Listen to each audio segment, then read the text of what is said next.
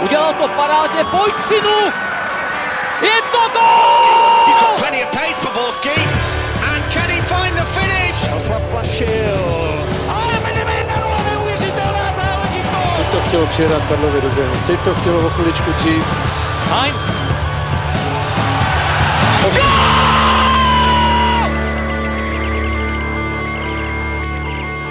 To ti povídám. Jestli si ten fotbal fokus u mě neprosadíš, tak jsi mrtvej homolka. Ale vy jste si ho evidentně prosadili, protože nás teď sledujete živě nebo posloucháte na Spotify a dalších podcastových aplikacích, takže vás Heduš nedotáhla do chuchle na koníčky. A proto vítejte u nového dílu.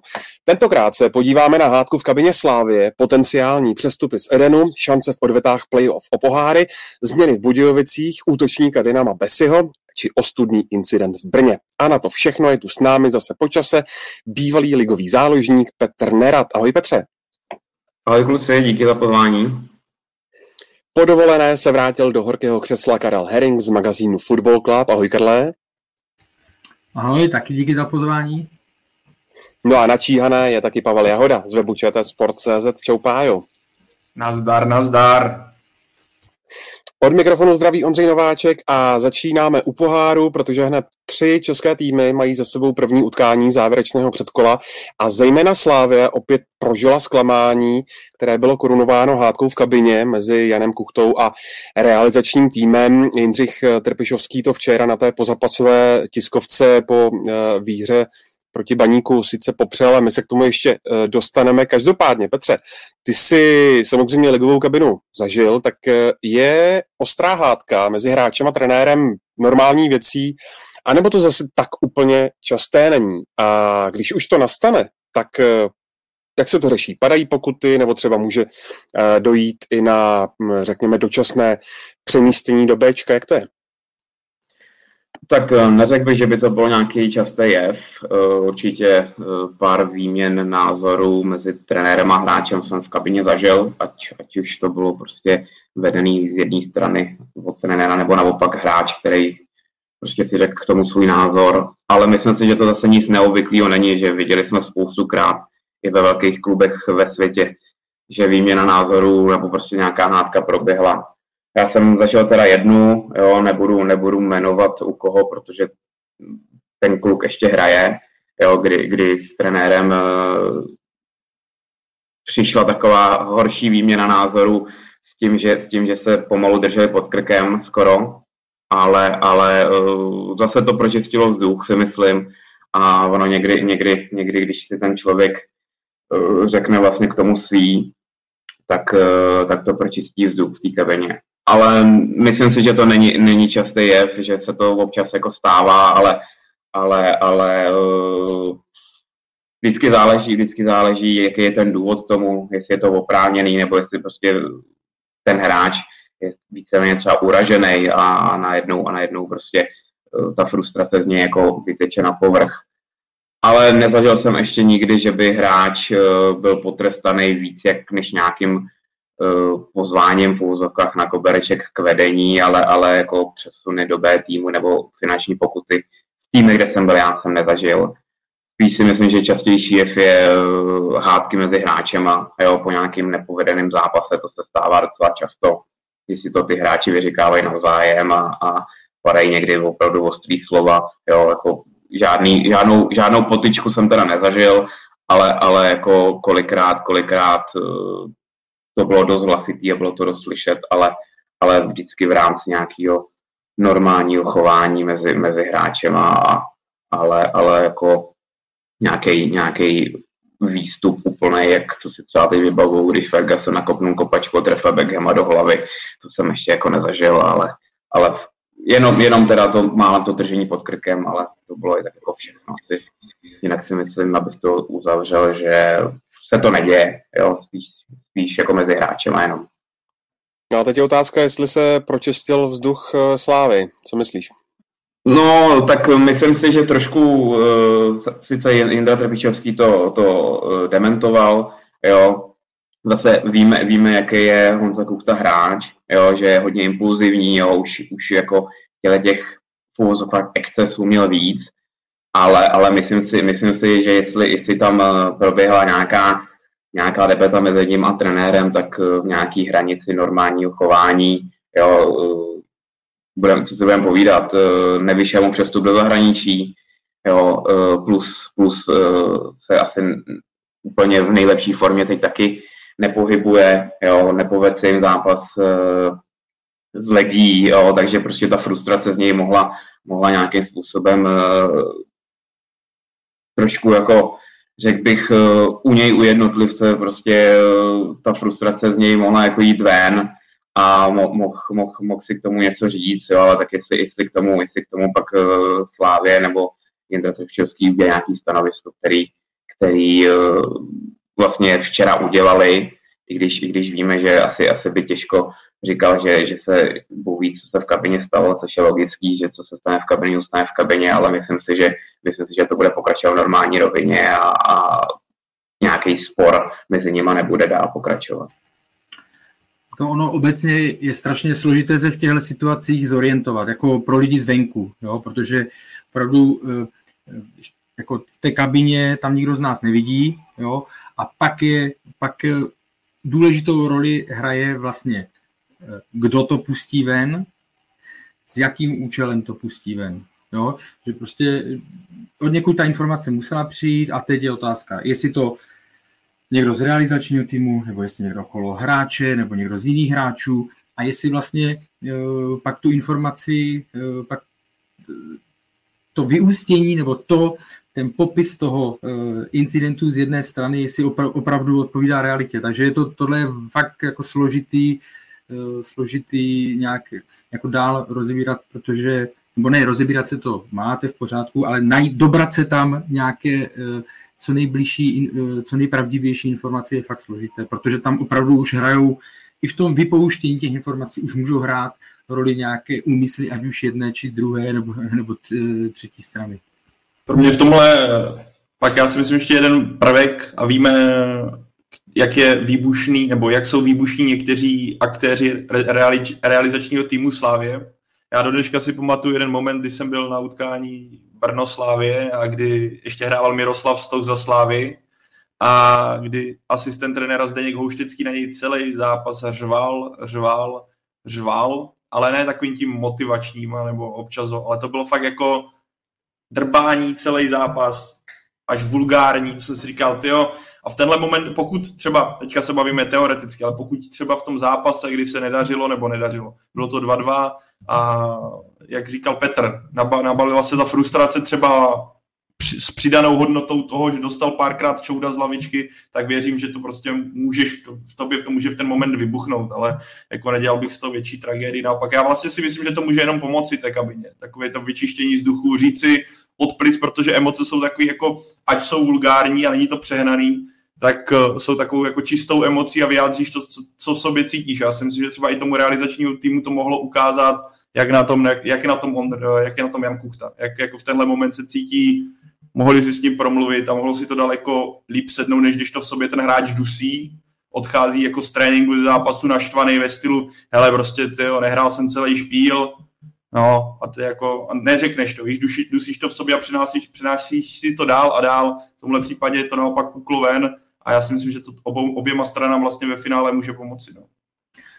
Já nevím, jestli jako samozřejmě jsou varianty, kdy to může pomoct, kdy to nemůže pomoct, ono záleží třeba, jestli to byla čistě individuální frustrace, nebo jestli to, co šlo z něj ven, cítí podobně i někteří hráči a tak dále. Jo. To, to jsou vlastně individuální věci. Ale mě, já si, jo, záleží, tenkrát, to už je fakt mnoho let, ne, tak v roce 2000, 2001, když Eh, hrál Jiří Steiner v Liberci, trénoval to Ladislav Škorpil, tak Jiří Steiner po jednom zápase, kdy tam opravdu v Liberci se tehdy tolik nedařilo, byla tam určitá frustrace, tak on řekl větu, a trenér Škorpil tam během zápasu seděl jak pecka. Jo, to řekl normálně do novin, vlastně skritizoval, eh, skritizoval jako svého trenéra nadřízeného.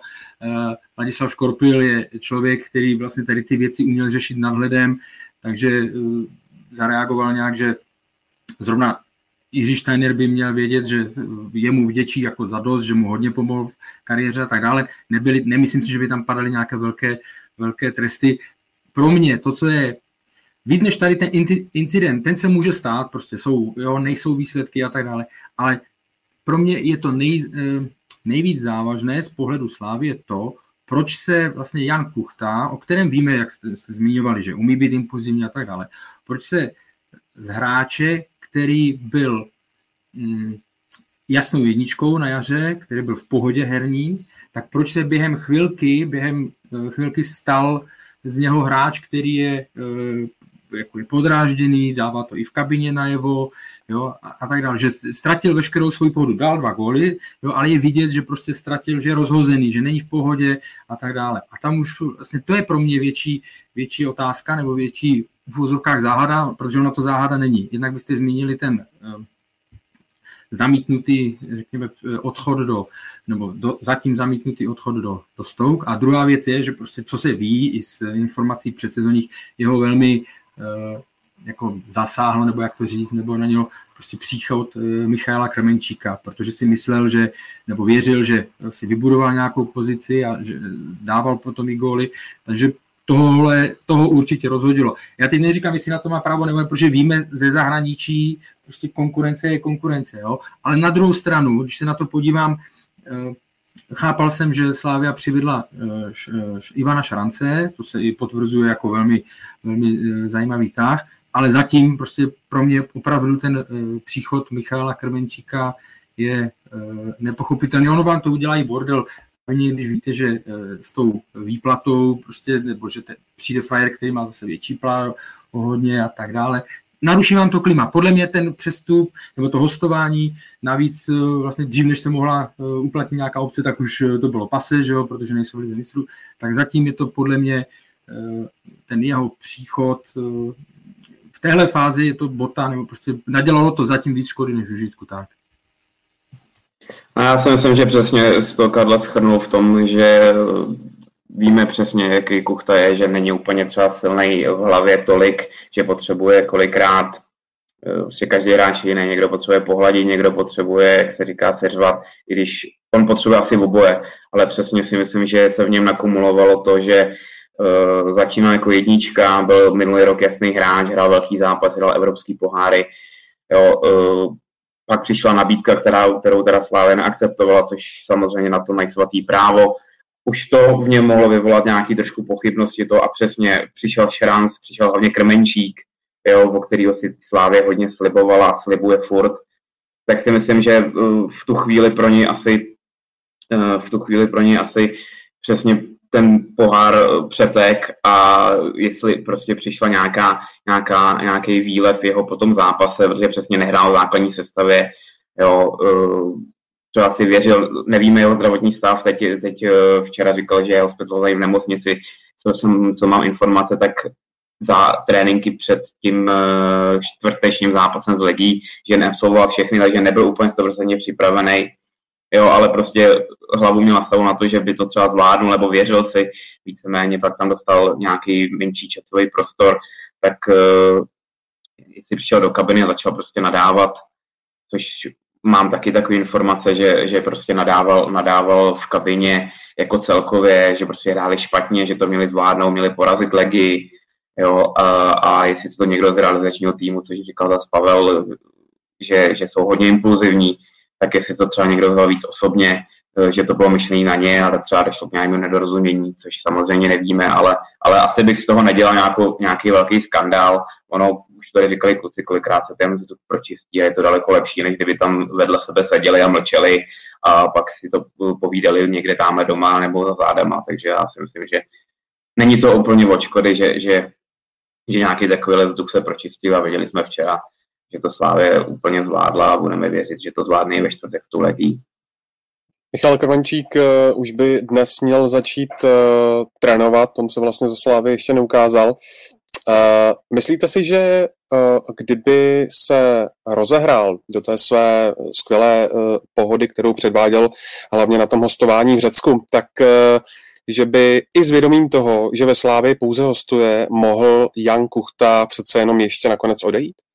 Tak vždycky to bude asi primárně o adekvátní nabídce pro Slávy, že? protože když budeš mít dva skvělý útočníky a vidíme, že Slávě bude mít náročný programy, kdyby to teďka s Legí nezvládla, Doufejme, že to zvládne, ale kdyby to nezvládla, tak ji čekají poháry, čekají liga, vidíme, kolik těch zranění v současnosti má a myslím, že v zájmu Slávě nebude, aby, nebo v zájmu Slávě bude, aby ten tým byl co nejsilnější, pokud to půjde.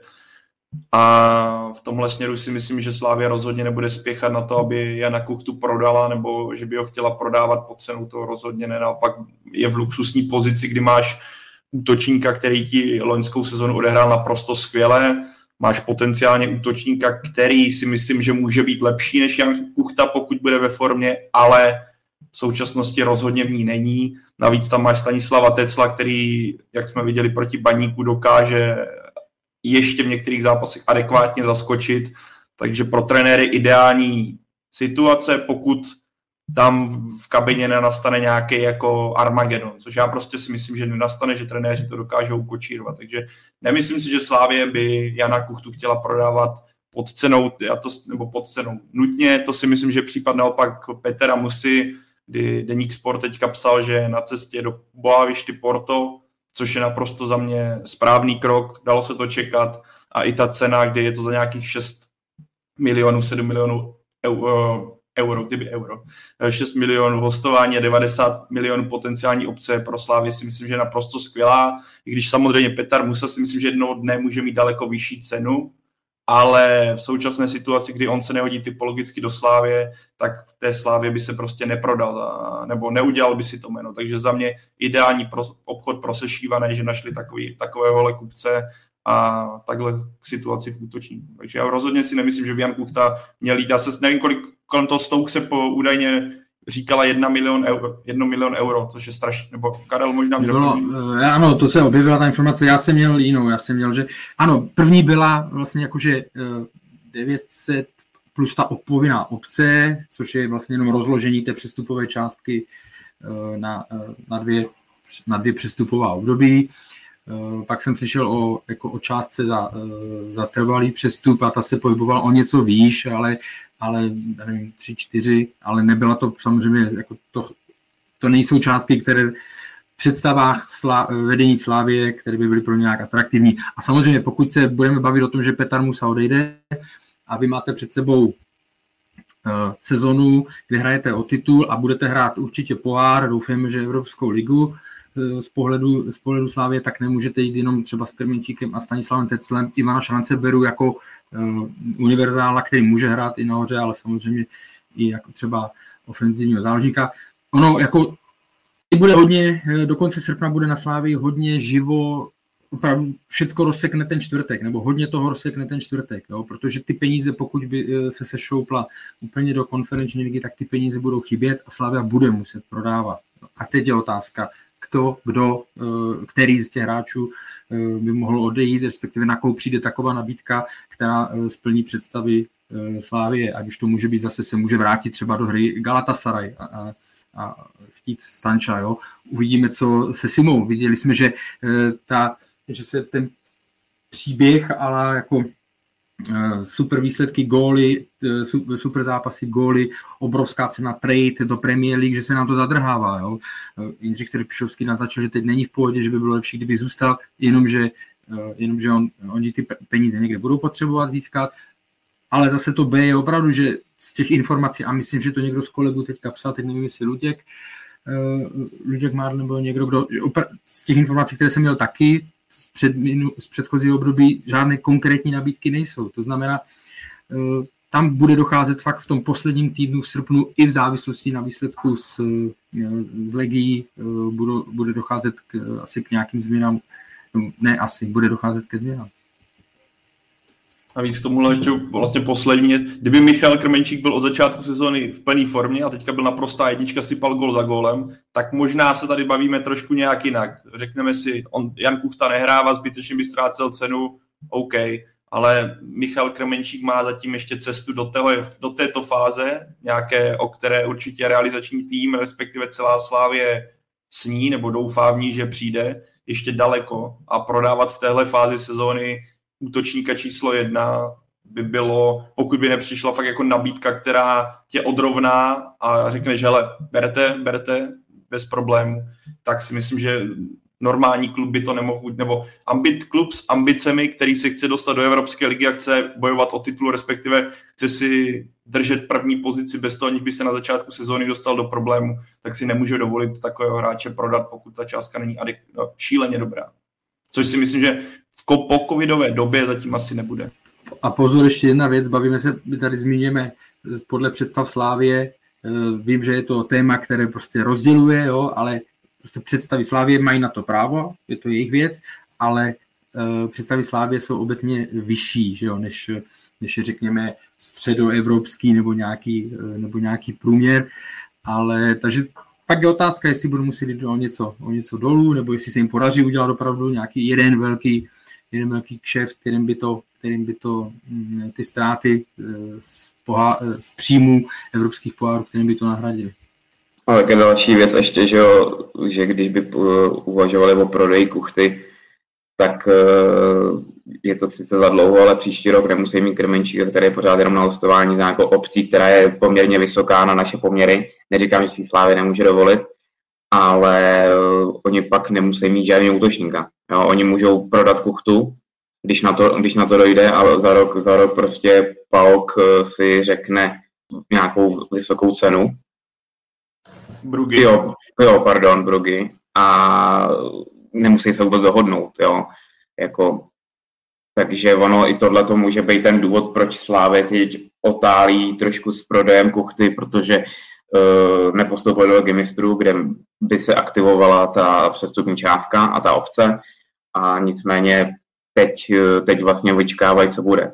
Jak říkal Karel, rozhodne čtvrtek, i když oni se veřejně netají tím, že chtějí uh, ten tým udržet, že, ne, že nechtějí prodávat, což se taky zatím děje, ale, ale myslím si, že držet si kádr, když to nedopadne ve čtvrtek v konferenční lize tak široký, mi přijde absolutně zbytečný a myslím si, že i sami hráči a některý hráči, kteří třeba nejsou zatím tolik vytěžování, budou chtít odejít, případně se právě vrátí Galatasaray uh, ohledně Stanča, uvidíme právě, co si má.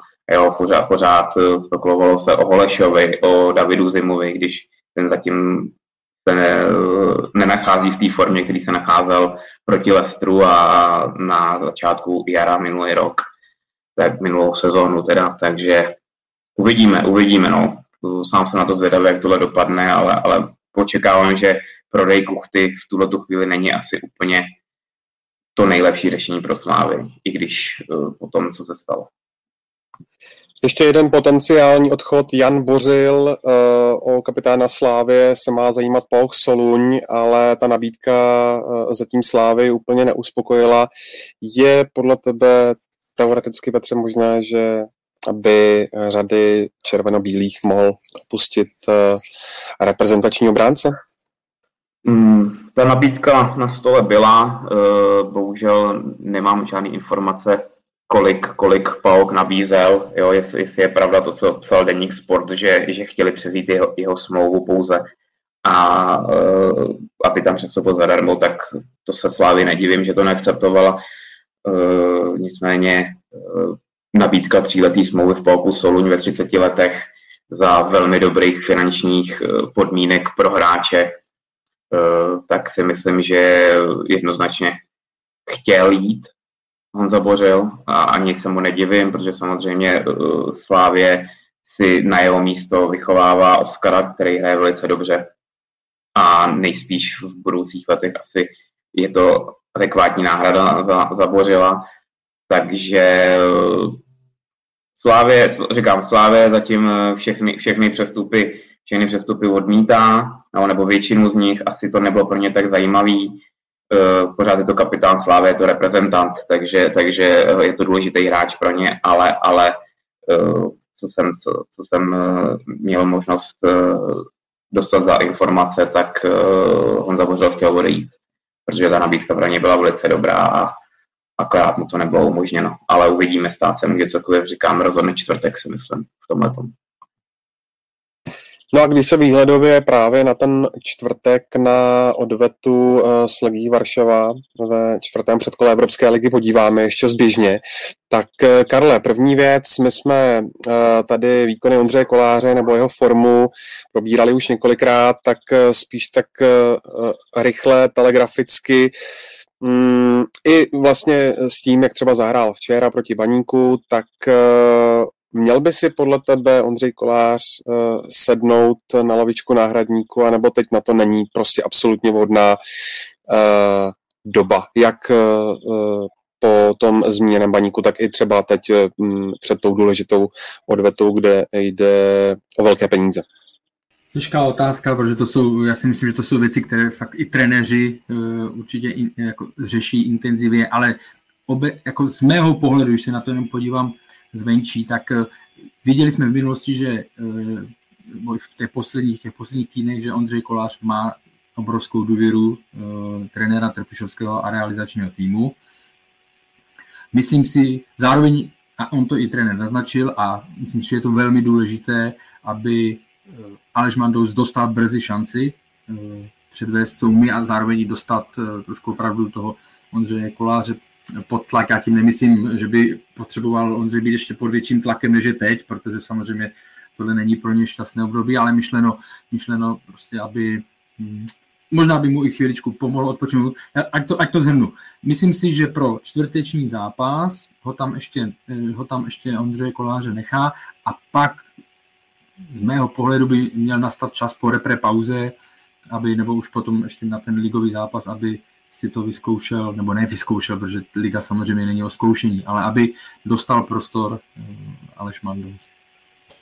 Jako, já když jsem viděl ten zápas s Baníkem, tak eh, pro mě to, byl, to byla ze strany Ondřeje Koláře nejlepší možná odpověď na to, zda by si měl sednout či nikoliv, protože udělal tam několik důležitých zákroků, pardon, měl, myslím, že byl i poměrně suverénní v rozehrávce. Viděli jsme tam hnedka v úvodu několik za, za míčů, přesných míčů, které jako se staly zárodkem dobré akce, takže já si myslím, že tohle byla ze strany Ondřeje Koláře poměrně jako razantní odpověď na to, jak on se v hlavě cítí nebo v jaké pohodě on je a nedokážu si představit, že by ho měla Slávě teďka vystřelit ze sestavy. Jak říká Karel, určitě je na místě, aby Aleš Mandou s časem dostal nějakou zápasovou praxi, i s výhledem na to, že třeba Ondřej Kolář by jednou mohl, nebo třeba v zimě mohl odejít, to asi nevíme a jako zjistíme asi v zimě třeba, ale pro mě on, Ondřej Kolář je nadále jasná jednička, myslím si, že on se s tím srovná. Že jako já, já mu pořád věřím, ač, má, ač měl ty mindy, tak si věřím, že ta diskuze, která kolem něho v posledních dnech proběhla, i ta jako ne úplně přímá, jako nechtěl bych říct tvrdá kritika, ale prostě bylo cítit ze slov trenéra Trpišovského, že spokojenost tam rozhodně není, že to bylo takové jako prásknutí přes prsty, kdy, jak se říká, se možná chytl za rypák, když to budu tak jako, jak se říká, aby to tady nevyznělo jak pejorativně. A v tom zápase s Baníkem se mě zdálo jako dosti suverénní, dosti v pohodě, a tak adekvátně sebevědomí, nic přehnaného. Takže já si myslím, že do zápasu s Legí naprosto adekvátní nebo ideální, aby nastoupil on. I zpří... A tam podle mě jeden zásadní faktor, to, že se vrací Ondřej Kudela. Myslím, že tahle kooperace, kdy tam bude Ondřej Kudela a on, že to bude fungovat daleko lépe, než když on měl před sebou kluky, s kterými nebyl tolik třeba sehraný. Navíc vypadá to, že bude hrát i Jan Božil, o kterém tady teďka bylo diskuze, takže já si myslím, že možná tady ten návratek starých pořádků a starých automatismů i Kolářovi pomůže do toho, aby se mu hrálo mnohem líp a dařilo se mu líp.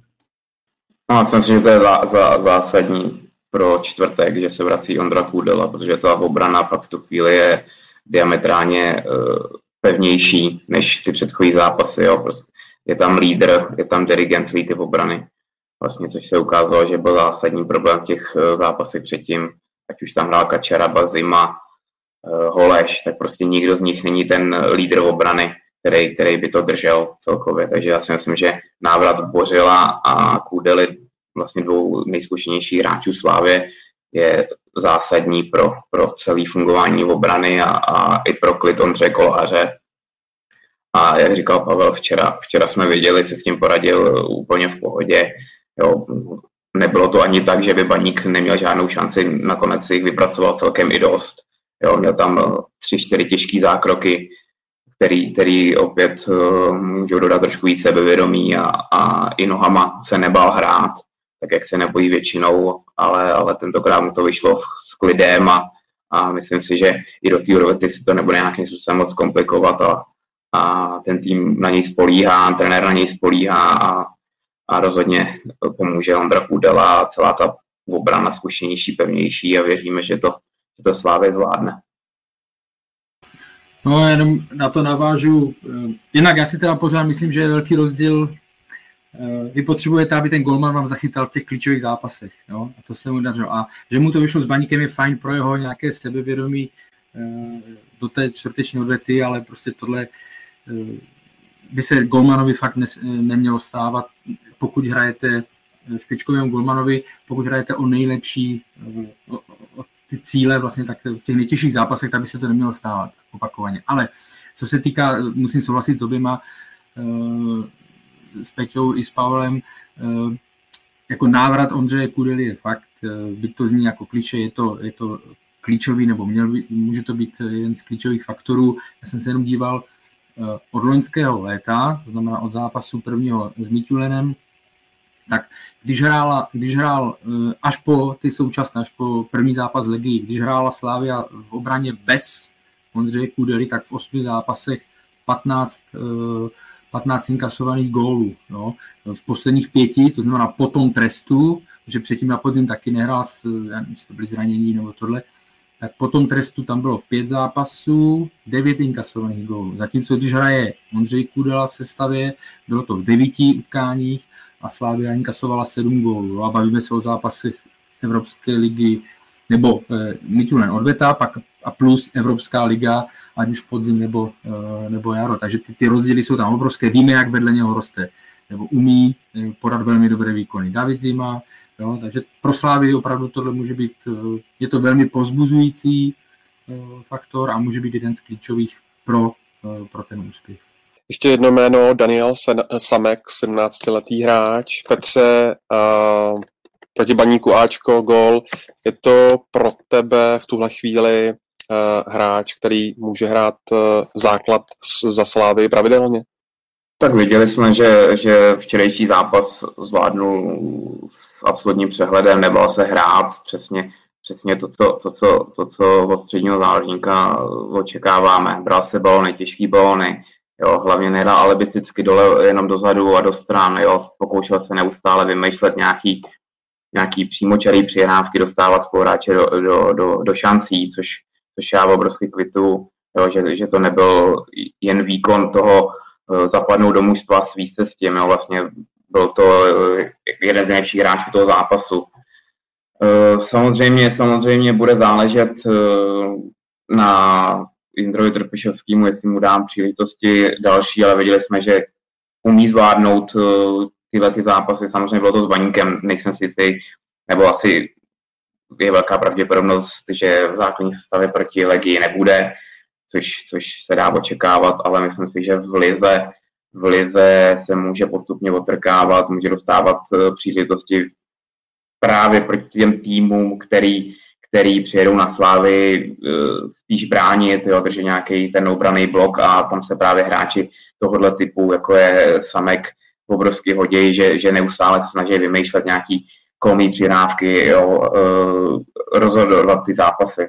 Což vlastně včera on udělal nejdřív asistencí, pak gólem, jo, viděli jsme ty jeho emoce po, po té brance, což bylo strašně pěkný, že jo, trošku to na něj dolehlo, ale, ale myslím si, že ideální zápas pro něj a já věřím, že v budoucnu může nastupovat dál, jo, je mu, je mu prostě pouze 17 let a bylo by určitě skvělé, aby, aby eh, se aby, aby ty zápasy uh, naskakovaly ve větším počtu, než, než jednou prostě za nějaký dva, tři týdny. Potřebuje pravidelně hrát, ale věřím, že, že se do té sestavy Slávy v budoucnu může objevit a, a a může to být pásnu případ Tomáše Součka, který, který se taky takhle prodral tou sestavou a víme, kde teď je, takže jako já mu věřím, eh, jeho styl se mi hrozně líbí a věřím, že bude pokračovat v tomhle tom. Jenom přidám perličku, když jsem vlastně během Eura byl na, na, eh, sehrál zápas Finsko-Rusko, byl jsem ve studiu na ČT a byl tam se mnou Martin Hiský a na ten další zápas přicházel jako expert potom David Holoubek, trenér, a oni se spolu bavili právě o, o Danielu Samkovi a padla tam zmínka, že třeba rychlostně to není úplně jako, top, ale oceňovali, oceňovali na, ně prá, na něm právě ten přehled a tu, ten klid eh, na balonu a to, že nehledá alibisticky. To, co vlastně i potvrdil trenér a to, co všichni viděli včera, tak už o něm eh, tehdy tam mluvili takhle, protože on v minulé sezóně nastoupil párkrát, že jsme viděli v nějakých, myslím, pohárových zápasech nebo jako střídající, třeba to hrával v Lize, ale to, to je dobře, to je dobrá zpráva pro, pro Slávy, že si tam eh, byť, já vždycky říkám u těch, těch mladých hráčů, opravdu ta cesta je pak dlouhá, protože uh, můžou přijít výkyvy, tak na ty výkyvy mají mladí hráči právo, jo, takže je to dlouhé, ale je to velký, je to určitě velký příslip. A je to hlavně vidět i, i, i z té důvěry. Pokud ten hráč dostane v tomhle věku důvěru, má, má i důvěru spoluhráčů, tak je to fakt jako něco, eh, to je velmi důležité. Eh, Liverpool teďka vlastně po víkendu se mluví hrá, eh, hodně o Harvim Elliotovi, že 18-letý hráč, který, který, jo, se vrátil z hostování v Blackburnu a měl velmi, velmi dobrý zápas, odehrál a právě si tam všímali i toho, té důvěry těch spoluhráčů v něj, jo, že to nebylo, že by ho obehrávali, ale naopak dostával často, často míče. Takže snad Daniel Samek bude mít podobný, podobný jako vývoj, nebo se mu, budou se mu vyhýbat nějaké překážky nebo, nebo jako zranění a tak dále a je to pro Slávy dobrá zpráva. Karlo, ty za to klikal na ten mikrofonek, takže jsem myslel, že posíláš nějakou morzeovku, ale já jsem neumím morzeovku. Já, já, jsem, já, jsem hrál tu hru, já jsem hrál tu hru, co jsme kdysi hráli atletiku na automatech, víš, a tam musíš co nejčist, nejrychleji klikat tím prstem. Myslíš takovou tu olympiádu, jak tak běžíš, abys pak mohl skočit přes překážku, tu jsem měl rád, ale mě, vždycky jsem tím zkazil klávesnici, což naši, tak když jsem byl malý, úplně nebyli spokojení. No já jsem to hrál za dvě koruny na automatech, co přijeli vždycky na půl, víš. Mě to stalo z peněz. To už si asi Daniel Samek tohle nepamatuje. Každopádně no, ne. Danielu, Danielu Samkovi, uh, to, co jste řekli, naprosto přesný. Já bych tomu dal ještě jednu věc, uh, která mě jako, až jako pro mě až neuvěřitelná, nebo neuvěřitelná, mě zaujala. Jak má nastavenou hlavu. V 17 letech to je hlava hráče, který může mít velkou kariéru. Ano, jak říkal Karel, dlouhá cesta, spoustu zápasů, těžkých zápasů, potenciální zranění je to o trenérovi, o spoluhráčích, jak, jakou budeš mít konkurenci. Ale to, jak on naskočil proti zá, zá, zápase s Legí nebo teďka s Baníkem a on na tom hřišti působí, jak kdyby odehrál, já nevím, stolikových zápasů, nebojí se chodit pro míče, tyjo, nebojí se žádný alibistický, alibistický řešení. A jako hlavně na mě působí strašně suverénně, žádný strach, nic. A tohle, takhle, tohle je hlava hráče skutečně, který jednou může uspět a dosáhnout fakt velkou kariéru. Protože ta hlava, jak se tady často bavíme, vás jako může zlomit. A i se super talenta může udělat nakonec hráče první a třídy, který si pak zajde na pivko, ale tomhle směru mě strašně jako zaujalo, jak on je nastavený v 17 letech, což je pro mě, jako když sebe vezmu v 17 letech a vidím, jak, jako, jak je na tom Daniel Samek, jako jiná dimenze, hele, jiná galaxie, já jsem jako přiletěl asi, já nevím, z Pluta, tady tenhle člověk přiletěl to si nevyčítej, Pavle, to si nevyčítej. Tak, hele, někdo dozrává. To je osud, to je osud. osud. To, jsem mluvil, to jsem mluvil o sobě, o tom super talentu, co si pak rád zajde na pivko, Pavle. Ale já, já, já, si jenom už rád zajdu na pivko, to je super talent. Ale každopádně hlava Daniela Samka na hřišti, nevím, jestli je letecký inženýr v soukromí nebo počít, dělá sudoku rád, ale na hřiště rozhodně tak je nastavený, je obdivuhodný.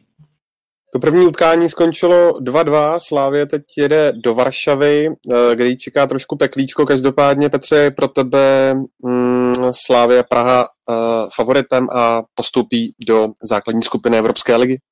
Favoritem podle mě je, pořád je to favorit, i když eh, se ten první zápas nevyvíjel úplně dobře, ale věřím Slávy z důvodu toho, že se vrací Ondra Kudela, vrátí se do sestavy Honza Bořil, největší pravděpodobností a věřím tomu, že ten zápas může seknout nakonec i Michal Krmenčí, když by byl připravený k zápasu, protože útočník jeho, jeho stylem eh, ve Slávě není. A myslím si, myslím si, že to by mohlo nakonec eh, ten zápas zlomit, když, když to bude nějakým způsobem vyrovnaný, že tam ten, ten, eh, ten entuziasmus a ten, takovou tu, tu drzost, co on má, že to dokáže těm obráncům totálně znechutit, tak si myslím, že může nakonec platit na, na hráče Legie a věřím, že, že právě tyhle ty tři hráči, eh, když budou připravení, a což si myslím, že by měli být, tak eh, ten zápas můžou zlomit na stranu Slávy. Já tím, co jsem byl před odvetou s Ferencvárošem tady v podcastu pesimisticky a ukázalo se, že mám velkou pravdu, tak teďka jsem naopak teď jsem naopak optimista, já věřím, že to Chválil se. Musel jsem si trošku oklepat ty ramínka. Ale nestává se moc často, že ty typy moje skončí dobře, Karle. Pájo, tam jsme to trefili oba, tam jsme byli oba. Tak, tak takže se musíme no. pochválit, chválím okýnko pode mnou, Karel chválí, doufám, okýnko nad sebou, nad svou hlavou, dosleduje YouTube. Ale já věřím, že tam prostě bude klíčový faktor, o kterém jsme se bavili, a to je Ondřej Kudela, že s jeho příchodem zpátky do sestavy Slávě bude mít mnohem jistější defenzivu, která v tom domácím utkání haprovala a, a, pořád, a myslím si, že už to úvodní utkání ukázalo, že Slávě prostě na tom kvalitativně je trochu někde jinde než Legia Varšava. A já věřím, že ač tam bude bouřlivá atmosféra, ač bude hrát venku, tak to utkání zvládne, navíc tam jede s remízou, teďka bez venkovních gólů poměrně jako ten zápas skoro začíná, jako je to v podstatě duel na, na jedno utkání, takže já věřím, že to Slávě jako zvládne. Že navíc ten duel s tím baníkem, ač skončil, jako je to ano, není to tak těžký zápas, je to ligový zápas, kterých je 34 bude, asi tak, 35. Uh, tak to bude jako dobrou spruhou pro nějakou jako psychickou stránku, co se finální tý, stránky týče, nebo finálního zakončení, protože to zatím v těch pohárech do posud ze strany Slávy drhlo a věřím, že tohle může být jako takový ten zlom pro útočnou fázi té hry se šílených.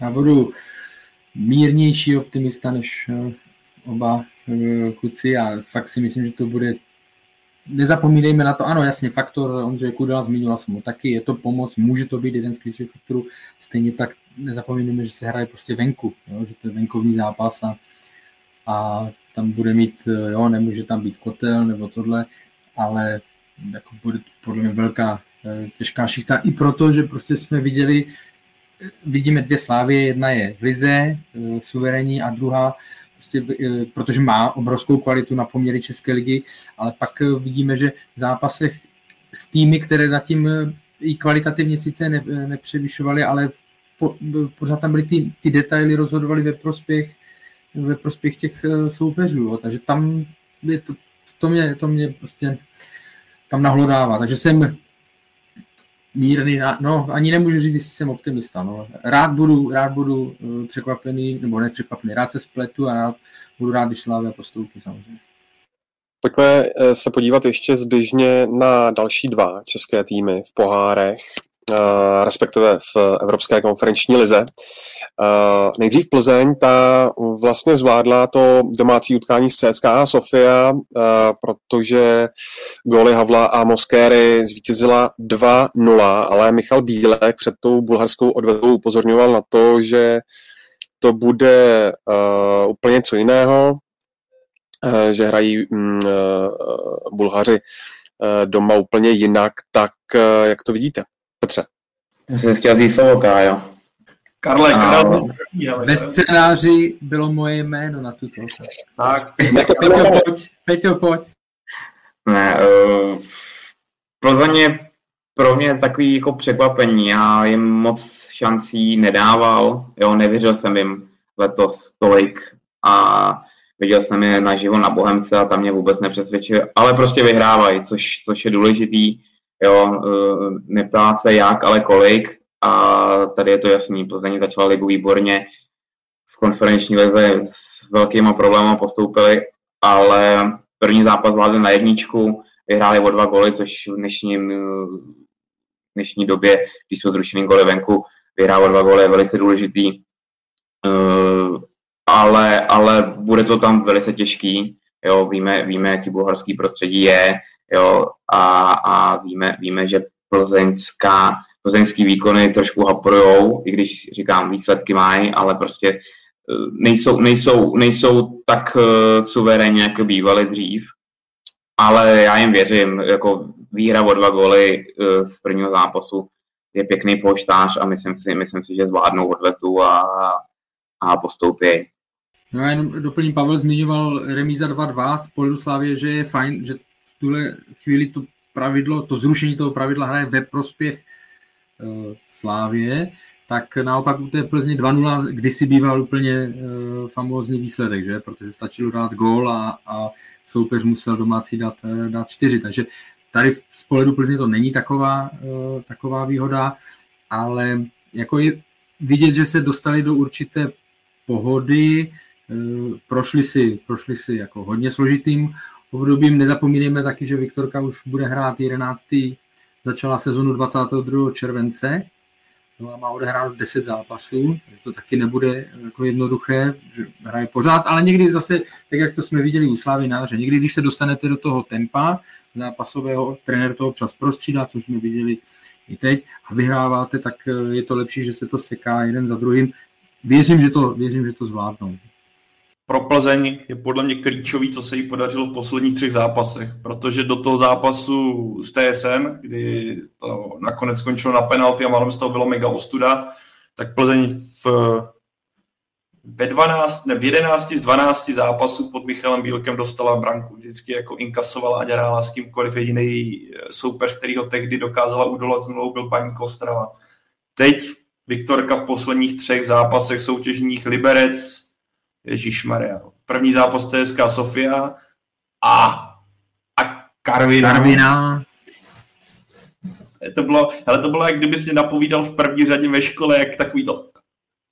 No, hele, tak tohle pro mě jako naprosto klíčový, možná i pro, ten, pro tuhle odvetu, že konečně Viktorka našla takový jako ideální složení, možná ten tým se sehrál daleko víc.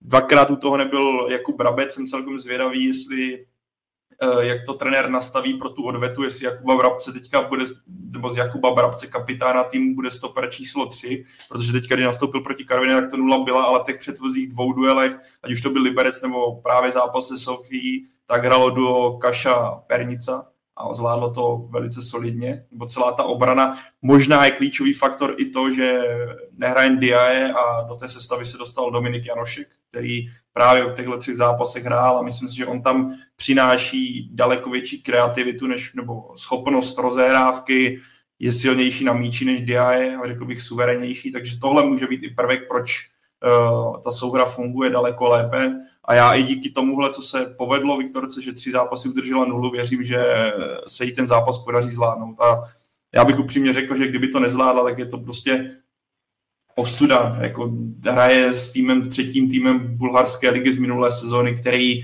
ve vší úctě bulharské lize, respektive ve vší úctě CSK Sofia by neměl dosahovat kvality Viktorky Plzeň. Takže jako já doufám, že na to, že jsme se tady dva podcasty zpátky bavili o tom, jak eh, český týmy vstoupili do těch pohárů, nebo že to smrdí tím, že nakonec tam může být jeden, dva týmy, tak nakonec to vypadá snad, že bychom se mohli bavit o tom, že na podzim poháry budou hrát čtyři týmy navíc. Pokud se podíváme na stránku koeficientu, tak eh, soupeři o 15. místo po hodně ztrácí, nedaří se ten uh, týmům takže pro Českou ligu, respektive český prostředí je dobře. A doufám, že to, nebo věřím, že, nebo v tomhle případě jsem velký optimista a dopředu říkám, že si, u Jablonce to asi není problém říct, ale věřím, že to zvládnou všechny ty tři týmy a budeme mít, eh, nebo český fotbal bude mít na podzim dva týmy v Evropské lize a dva v konferenční lize.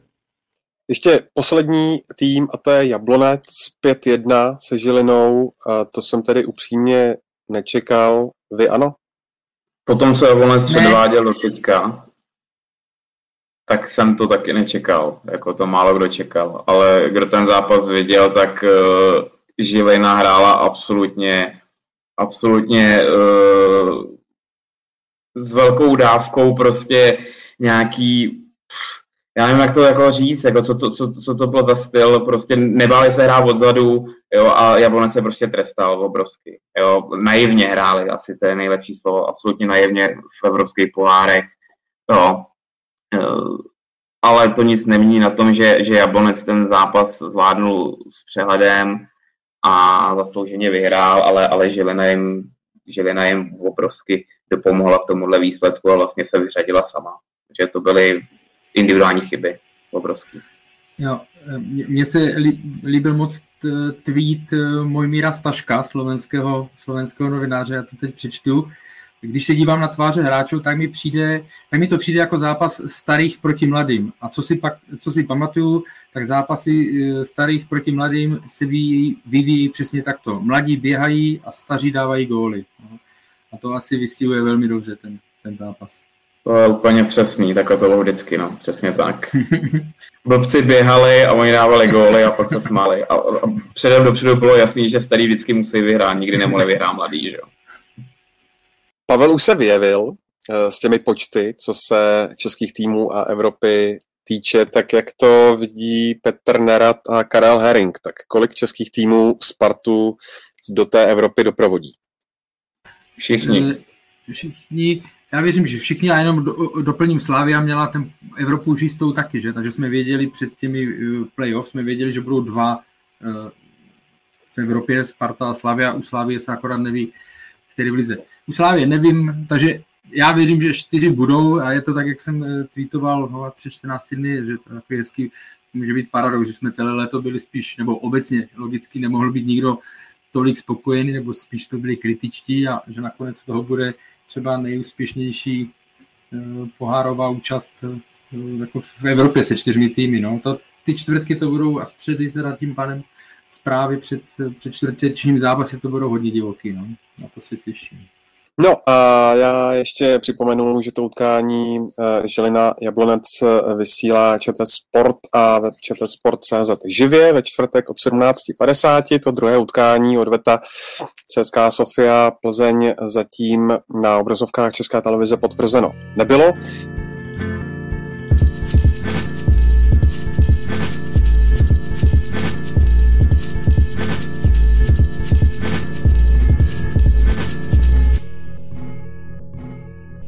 My se teď z Prahy přemístíme do Českých Budějovic, protože na jihu Čech bylo živo kvůli velkým změnám eh, v čele s koncem sportovního ředitele Martina Vozábala. Mě, Karle, zajímá, co se v Dynamu eh, stalo eh, vlastně po příchodu nového většinového majitele.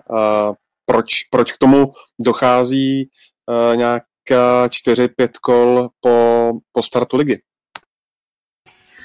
Takhle obecně je to eh, jako velmi složité se samozřejmě dostat nějakým informacím eh, po takových obrovských eh, změnách nebo zásazích, ale z toho, co jsem měl možnost se bavit i s lidmi z okolí klubu nebo i s novináři některými, tak jako samozřejmě, když přišli v květnu, když přišel nový, nový majitel, pan Koubek, Koubek, tak nemohl, pochopitelně on na tiskové konferenci řekl, že se těší na spolupráci, že tam Martin Vozábal vedl velmi dobrou práci, ale, ale zrovna z okolností jeden z kolegů, který byl na tiskovce, tak když eh, pak nový majitel nastíňoval eh, vizi, že by chtěl hodně sázet na, eh, na mladé, na odchovance klubu, nebo případně z regionu, takže už tam pohled, nebo jak to říct, grimasa, nebo výraz ve tváři Martina Vozábala byl takový trošku že si o tom myslel svoje, protože on samozřejmě razil jinou cestu z pohledu Budějovic úspěšnou, protože se vrátili do ligy a, a, a hlavně asi ví, že v tuhle chvíli, v tuhle chvíli samozřejmě Dynamo nemá mládež na takové úrovni, aby v, v, za rok, za dva, za tři sezony mohli doplňovat hráči do Ačka, protože když se podíváte na tabulku do rostenecké ligy i v předchozích letech, tak vždycky se pohybovalo spíš Dynamo spíš, spíš dole, takže uh, Eh, myslím, z toho, co tak, tak měli prostě rozdílný pohled na, eh, měli rozdílný pohled na fungování eh, klubu nebo na, na, na fotbal. Co je zarážející, je, že vlastně mezi těmi jmény, mezi těmi jmény, že byla i, že to se netýkalo jenom sportovního úseku, ale vlastně, že odešla i klubová ekonomka, tam už to už může vyvolávat takové nějaké pochybnosti nebo spekulace, jestli tam třeba nebyl problém i v tomhle, v tomhle směru něco, takže eh, jako finančním. Eh, Martin Vozábal měl relativně si tam vypracoval velmi dobrou pozici v Dynamu, že jo, eh, za předchozího majitele pana Dvořáka, tak on vlastně který byl velmi, nebo který je velmi svérázný člověk a není jednoduché s ním, není jednoduché s ním komunikovat na, na denní bázi, tak si tam vytvořil velmi silnou pozici. Mohl, měl určitě velké pravomoce a možná, že v tuhle chvíli eh, by je tak eh, neměl, takže i v tomhle směru v tomhle směru se necítil, necítil dobře a mohlo tam eh, dojít k nějakým třenicím a prostě zhodovým, názorovým nezhodám. A dokonce, pokud se nepletu, tak v minulosti se často hovořívalo o tom, že by Martin Vozábal mohl, mohl přejít i do Sparty, je to tak? No to, to padalo samozřejmě, tady ta varianta byla jednu chvíli blízko, hodně blízko, ale pak se to každý klub si, nebo on šel do, do Dynama, nebo zůstal v něm, Sparta si vzala jiné, jiné lidi do funkcionářské pozice a teď si ne, nebo ne, nemám informace o tom, že by, ani si nemyslím, že by v tuhle chvíli to mohlo být nějak, že by přišel uh, v dohledné době na Spartu, ale nemám teďka jako zletné konkrétní informace.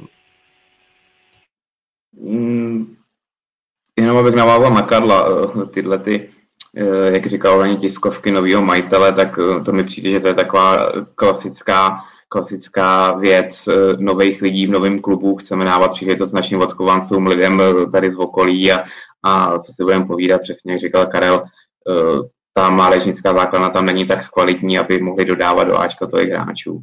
Jo, takže stejně, stejně si myslím, že v této filozofii se nic v Dynamu mění nebude. Pohledně Martina Vozábala uh, nabídku ze Sparty měl, ale co si pamatuju, tak to bylo ještě za bývalého funkcionáře pana Kotalíka a, a nakonec, nakonec ji teda odmítli a odmítnul a zůstal v Dynamu. No. Jako bych navázal, přijde mi taky trošku uh, divný takhle řezat do struktur klubu vlastně po začátku ligy, ale, ale vlastně, vlastně on to i Martin Mozábal říkal sám, nový majitel, uh, noví lidi, tak je to vlastně ve většině firmách, jo, prostě člověk, když přijde nový majitel do nějaké firmy, do nějakého klubu, tak věří svým lidem a nějaký ty personální změny tam vždycky, vždycky jsou.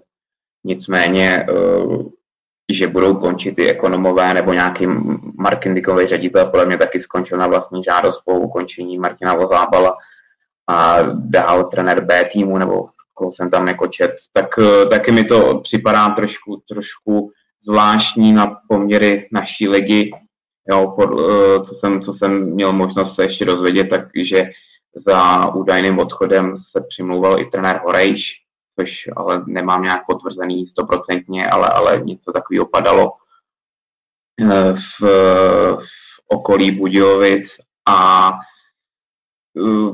sám jsem, sám jsem byl uh, překvapený, že, že vlastně takhle to dopadlo, poté, poté ještě vyšla na povrch věc, že měl nabídku z Viktorie Plzeň, kterou jako kvůli Dynamu nakonec neakceptoval. Nevím, tak uvidíme, uvidíme, kam budou pokračovat jeho kroky dál. Uh, práce za ně vidět je, vlastně vytáh Dynamo z nějaký, vytáh Dynamo z druhé ligy, kde hráli průměr, průměr druhé ligy, dostali do ligy, eh, kde, kde vlastně neměli problémy se sestupem, hráli klidný střed tabulky, jo, viděli jsme, přicházejí tam eh, hráči, vlastně eh, Budějovice oživili Ivana Šrance, že jo, kam pak, který pak přišel do Jablonce následně do Slávy, takže ty typy na, hra, ty typy na hráče oni mají dobrý, teď podepsali Nikola Sepenera, uh, tak jsem taky zvedavý na to, jak, jakým, způsobem, jakým způsobem se to bude vyvíjet. A to je vidět, že práce Martina Vozávala v Budějovicích uh, byla dobrá, ale, ale říkám, no, no, nový koště si vybírá, co chce, takže, takže uvidíme, uvidíme, co, co v následujících měsících se bude dít více dál. To posunul to pořekadlo trošku do moderní doby, že si koště vybírá, co chce. Tyjo. Za, za starých časů dobře betlo. Ale je pravda, že jak teďka je všechno jako počítačově řízený, tak už je jako... Je, schvaluju spíš tvou verzi. Už se koště, koště už moc nemete, no. Hmm. No Martina Vozábala každopádně nahradil uh, Tomáš uh, Sivok, uh, bývalý reprezentační stoper a konec konců taky uh, hráč, který v Dynamu České Budějovice končil svoji kariéru. A Dynamo České Budějovice chtěl koupit spolu s Jaroslavem Drobným, ale uh, jak vidíme, tak to nakonec nevyšlo, ale přesto se do jeho uh, vedení nakonec podívá, jak uh, kluci, vy hodnotíte vůbec mm, tenhle návrat do, eh, řekněme, fotbalových struktur od bývalých eh, reprezentantů, ať už se podíváme hm, do, do Ostravy, kde byl Marek Jankulovský, nebo do Zlína, kde je Zdeněk Grigera, konec konců na Spartu, kde je Tomáš Rosický a teď tedy i do Českých Budějovic, kde uh, začne nebo začal úřadovat Tomáš Sivok. Karle. Jako je to dobře, je to dobře, obecně je to dobře a, a velmi důležité, aby se ti lidé, kteří poznali eh, svět, eh, dosáhli vynikajících výsledků individuálně prostě ve svých kariérách, aby, aby se do, těch, do toho fotbalu dostávali, ale musí všechno mít eh, svůj nějaký postupný, postupný vývoj. Jo? A, a druhá věc je, ne u všech hráčů, ne všichni ti hráči bývali si rychle navyknou na nový režim, řekněme, to, ne, pracovní režim, kdy to není jenom o tom, že dopoledne, jak byli zvyklí, tím neříkám, že jsou flákači, ale někdo si to prostě na to ne, ne, nezvykne, že, že musí, že to netrvá čtyři hodiny nebo šest hodin, ale že to je opravdu práce od rána do večera a tak dále. Jo. Takže u některých to, u některých to pak po čase zjistili, že jim to nevyhovuje. Ale to, co je nejdůle, nebo nejtěžší pro hráče, nebo pro teď bavíme se o Tomáši Sivokovi, já ho stavím opravdu velmi, velmi eh, vysoko, jako i lidský, charakterově, eh, chytrý kluk, který se určitě bude, bude učit, ale ve funkci eh, prostě sportovního ředitele byste se neměl učit. Že? On by si to měl pro ně může být problém, že opravdu si žádnou funkcionářskou rolí neprošel v předchozích, v předchozích nějakých eh, let, angažmá nebo letech. On samozřejmě na to ne, neměl čas, teprve nedávno skončil, ale může to být jeho nevýhoda. Vidíme to u Tomáše Rosického, že to samozřejmě není věc, kterou se naučíte během šesti eh, měsíců. Jo, že, že je to složité, protože je to jedna z nejnáročnějších, nejdůležitějších rolí, rolí v tom klubu. Jo. Takže je to, je to pro ně velká výzva a za normální situace přirozenější cesta je, aby si to eh, vyzkoušel, eh, vyzkoušel hm, z nižších, eh, řekněme, z méně významných funkcí. Na druhou stranu bude hodně důležité pro ně, jakými lidmi se obklopí v těch počátcích právě kdo mu bude radit, kdo už má víc zkušeností a tak dále. To bude pro něj jeden možná ze zásadních úkolů, jakými lidmi se obklopit, jestli si budeme vybrat moc svoje, kterým věří, který už mají nějaké zkušenosti, nebo jestli mu je dosadí tam Eh, majitel, to pak už může zase být brzy dojít k nějakým třenicím, jo? takže je to velmi, velmi eh, náročná, náročná role pro eh, kohokoliv. Jo? A to, jenom to, že jste bývalý hráč, vám jako to neznamená, že budete výborný, výborný jako někdy profesionální fotbalista neznamená, že budete výborný sportovní ředitel. Jo? Je to fakt běh na dlouhou trať. No, tak viděli jsme, promiň, a tak viděli jsme, že bývalý hráč výborný znamená, že byl dobrý trenér, dobrý sportovní ředitel. To, u, tom, u Marka Janklovského vlastně on sám se vyhodnotil, že to není pozice, která by ho měla naplňovat, že jo, a skončil sám. A vidím jednu obrovskou výhru oproti Tomáši Rosickému, že Tomáš Sivok nebude Bujovicí pod nějakým enormním tlakem v okolí, což Tomáš Rosický víme, že je pod velkým tlakem a logicky, protože dělá sportovní ředitel ve Spartě. Což může Tomáši Sivokovi rozhodně pomoct v tom, že v Budějovicích si bude moct dělat tu svoji práci relativně v klidu, něco jako třeba Zdeněk Grigera ve Zlíně, jo, že tlak na jeho osobu bude, ale nebude tak nějak enormní a bude mít čas se asi zžít s tou pozicí a, a uvidíme časem.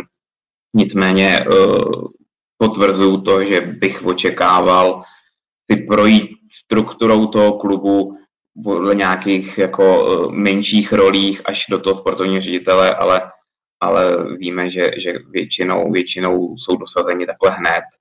Jo, pochopil bych, kdyby začal, když by ještě Martin Vozábal byl ve funkci, kdyby to dělal třeba s ním, odkoukal nějaký tyhle ty věci, protože samozřejmě pohybovat se na hřišti, nebo naopak v našem fotbalovém rybníčku v zákulisí eh, je obrovský rozdíl a pak ty bývalí hráči se sami diví, jak to vlastně všechno chodí. Takže, eh, jak říkal Karel, obrovský kvitu, že bývalí skvělí naši fotbalisti, kteří si prošli světovými kluby, se vracejí do Česka a zařazují se do struktur klubů, případně do svazových aktivit a, a věřím, že, že to Tomáši Sivakovi půjde, protože málo kdo má takovou kariéru, jako ona určitě má co, co předat tady českému fotbalu. Dynamo má zatím eh, bilanci dvou výher, jedné remízy a dvou proher. A třeba to vítězství proti Liberci teď o víkendu asi domácím zvedlo náladu. Tak Pavle, jak ten vstup do sezóny hodnotíš? A rovnou k tomu můžeme asi připojit i otázku od eh, Ládě Louženského, který píše, proč si Dynamo každou sezónu v Lize tak pomalu rozjíždí, neškodí klubu předváděné hře. Časté rotace sestavy v letošním začátku soutěže nemělo by zkusit hru se třemi stopery. Jestli škodí rotace. Já si myslím, že trenér, berme to tak, že v Budějovicích opět proběhlo x změn, respektive když se podíváme na ten kádr, tak přišlo spoustu hráčů, zejména směrem dopředu.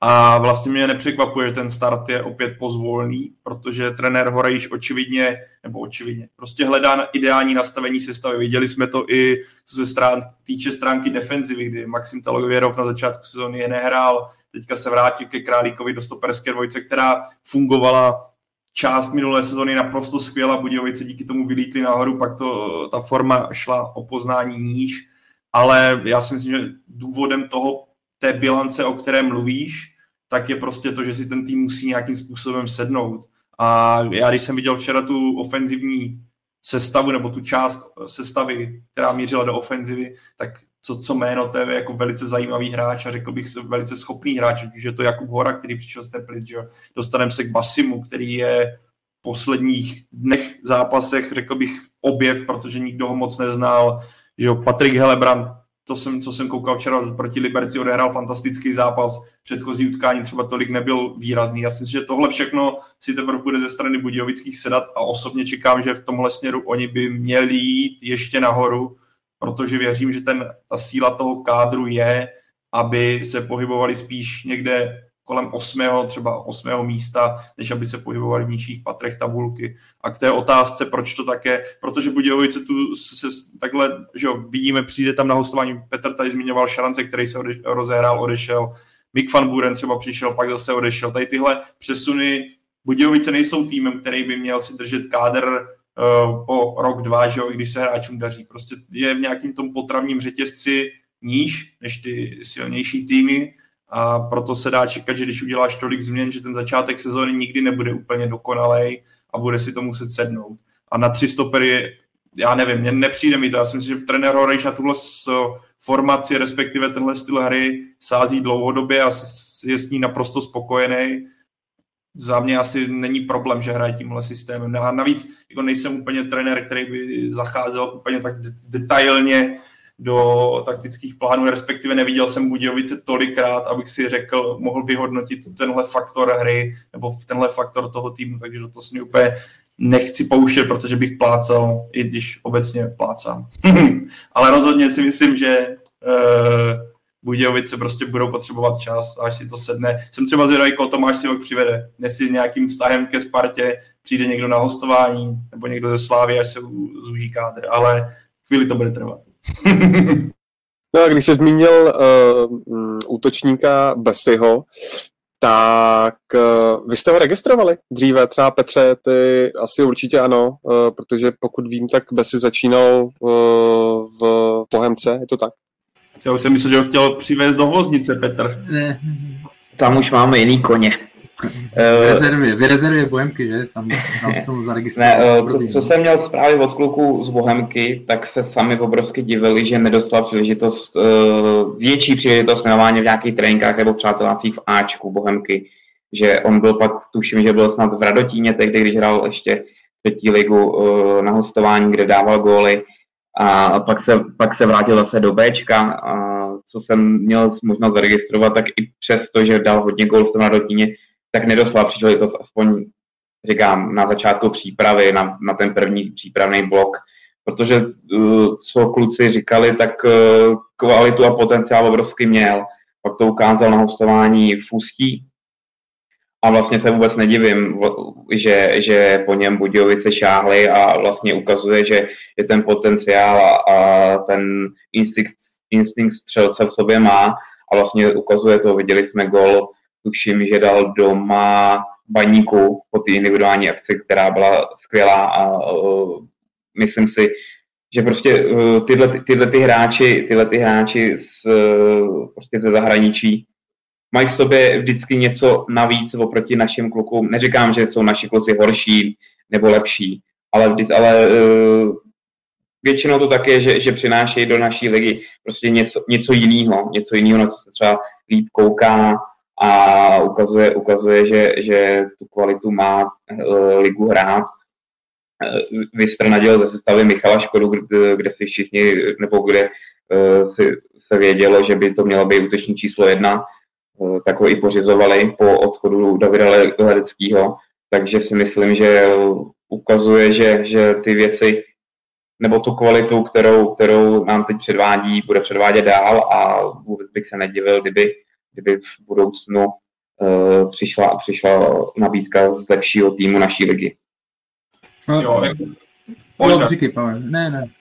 Ne, já jsem chtěl jenom říct, že samozřejmě bude to ještě o tom, jak on se bude vyvíjet v dalších zápasech. Ty právě teďka ty utkání, co předvedl, co jsem na něho koukal, včera jsem speciálně se zaměřil na něj, nebo je na něj, zaměřoval se na něj, jako, je to typ útočníka, který ho chceš mít v týmu, ale pořád je to uh, jako běh na delší vzdálenost. Věř, jako, když vezmeme v potaz, jak ten český rybníček je rozebraný obecně, tak když se vám vylíhne nebo objeví takovýhle hráč, tak samozřejmě uh, ty hlavní predátoři, co jsou na vrchu, tak spozorní začnou ho sledovat. To, že by jako, jak někdo psal, okamžitě měla kupovat Slávě Sparta, já nevím, Jablonec, Boleslav, co se zmiňovalo, asi ještě na tohle je určitě ještě brzo, ale věřím, že rozhodně Slávě Sparta, prostě kluby, který mají nejvyšší ambice, tohle, tohle hráče velice dobře zaregistrovali a budou ho sledovat a to, jaký, jak on se prezentuje, tak je to prostě vidět, že to není český hráč. Tak takových ty prototypů v Česku, který jako je takhle sebevědomý hnedka z první který si dovolí jeden na jednoho, který je takhle rychlostně vybavený. Prostě tady v českých útočníků je strašně málo. Obecně vidíme, jak najít kvalitního domácího střelce není vůbec jednoduché. Takže v tomhle basy na ty první zápasy pro mě jako velice zajímavý, bych řekl, projekt pro Dynamo a je velice cený, že se do tohohle pustili, do, té, do téhle kooperace. A ještě jedna věc, uh, Rasame, Pade Rasame, v klidu. Člověk si ze sebe už nemůže ani udělat srandu, aby to nebylo tady z toho bráno jako nějaká úplně kontroverze, chce klid, ale poránu. Hm. Draze se hlásí. No.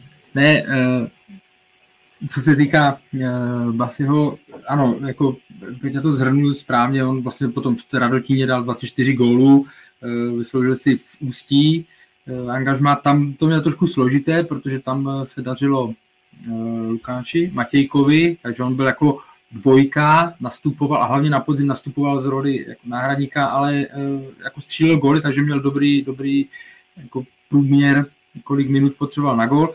Pak se objevil v Budějovicích, ale ty ho poslali do Vlašimi na hostování, kde taky na jaře vlastně čtyři góly eh, ve 14 zápasech, měl tam, byl tam s Markem Červenkou, takže jako potenciál určitě v něm byl nebo je, je, a u těch hráčů eh, pak je strašně důležité, aby to zvládli, když se začne dařit, když se o nich začne mluvit, začne se psát, začne někdo okolo, třeba jestli by mohl přestup, aby to zvládli. V hlavě vzpomeňme si na Elvise Mašikeho, jo, v jednu chvíli to bylo prostě, už byli v televizi potom, že jo, byla to jako to vypadalo velmi, velmi slibně a pak bohužel to nezvládl ten, ten šrumec okolo a všechno okolo, takže přestal asi pracovat, jak měl a nedopadlo to, ta očekávání se nenaplnila. Takže tam je to opravdu, vždycky, když vidíme jako po čtyřech, pěti kolech, že se mu takhle daří, tak je, je fajn, eh, když, se někdo, když nás někdo takhle zaujme, ale je potřeba to brát fakt s rezervou, protože uh, může pak přijít větší od obránců, samozřejmě soupeře budou si ho víc hlídat a tak dále, takže pak to bude mít, bude mít těžší a, a těch překážek o tom, nebo o tom, abychom se o něm bavili i v dubnu a, a v květnu nějak, nějak jako ve velkým, tak eh, ta cesta těch překážek je tam hodně, jo, takže musí opravdu eh, je dobře, že, jsem mu, že si chytil začátek, ale ještě bych to nepřeháněl třeba hnedka s velkými, s velkými kluby nebo s těmi největšími českými kluby. Byť souhlasím s tím, že ta nabídka je, zejména směrem dopředu, slabší, takže kdokoliv trošičku eh, jako se vyskočí z toho, z toho průměru, tak logicky připoutá pozornost.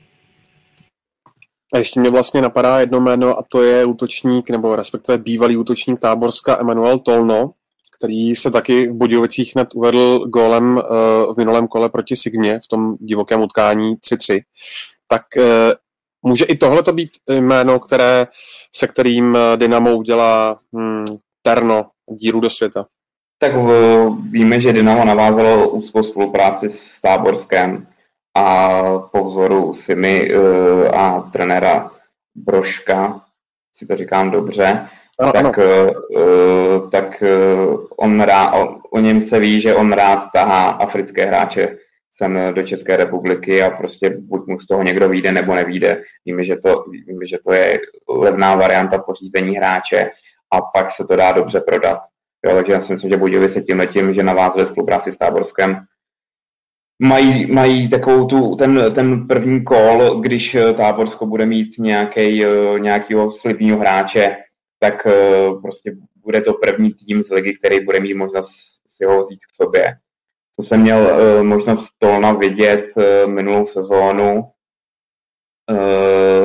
tak patřil k nejlepším hráčům Táborska a celá zaslouženě dostal to v Budějovicích Nicméně jsem nečekal, že by se měl udržet místo v Budějovicích. Čekal jsem ještě hostování zpátky v táboře, ale ukazuje, ukazuje, že je to kvalitní hráč a vlastně, vlastně může hrát velkou roli v plánech Budějovic do budoucna, pokud dostane nějakou příležitost, což, což zatím uh, po nějakých minutách dostává a, a věřím, věřím, že to může být další slibný hráč. Ono všeobecně s hráčema z Afriky se poměrně hůř pracuje. Jo, musí se hodně individuálně na ně. Jo, co se týče Basio, tak eh, u něj, je, u něj je to lepší, že už je několik let v Česku, už se asi etabloval, už asi ví, eh, jak to tady chodí, eh, ostatní můžou vědět, jaký on je, jakou on má povahu. Ale jak říkali kluci, tam nějaký velký závěr je hrozně brzo, protože dva, tři zápasy kolikrát jsme viděli, že někdo zahrál dva, tři zápasy a už, už se z něj dělalo hlavní terč Slávě z party a do zahraničí, takže já bych to ním neviděl zase nějak jako úplně světově zatím, ale, ale určitě potenciál v něm je to samý v Tolnovi a myslím si, že Budějovice tímhle tím jdou dobrou cestou, dobrou cestou navázání spolupráce s Táborském a můžou z toho profitovat. Tak klasický tip na závěr tohoto bloku. Uh, zda si myslíte, že Besy bude i v té jarní části nejvyšší soutěže oblékat dres Dynama České Budějovice? Já si, Ondro, myslím, že ano. Že by bylo, pokud neudělá ten podzim naprosto raketový, bude teďka sypat gol za golem, tak uh, neodejde. Bylo by to možná i předčasně, hraje pravidelně ligu v Budějovicích a po sezóně uvidíme, jak na to bude. Ale fotbal je tak krásná a nevyspytatelná hra, že za pár měsíců se může změnit naprosto všechno a nasype tady za podzim, za podzim 10 fíků a budeme ho tady v podcastu v zimní přestávce prodávat Bůh kam, s Karlem a s Petrem třeba, takže uvidíme, ale já si myslím, že jo, Budějovici chvíli vydrží. Jeho hlavní cíl bude vybojovat si stabilně místo před, před Škodou a dávat góly.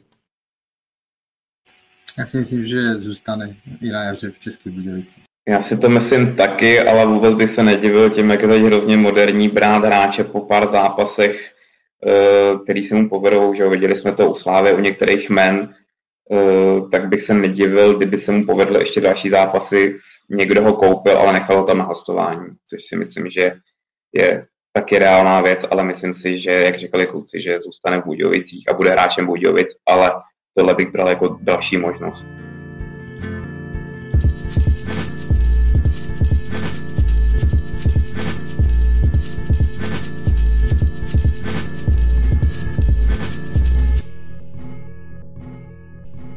Tak eh, si pojďme dát ještě na závěr takovou smutnější část eh, z českých luhů a stadionů a to je dění eh, v nedělním brněnském derby mezi Líšní a hm, Brnem, kdy jeden vlastně z fanoušků kotle zbrojovky po vběhnutí na hřiště napadl jak pořadatele, tak vlastně i hráče Jana Silného, který za tu snahu bránit ostatní ještě nakonec vyfasoval červenou uh, kartu. Já ti, Karle, teď nahraju na smeč, ale vrací se český fotbal, uh, respektive to dění na českých stadionech eh, někam, kam si na Balkán?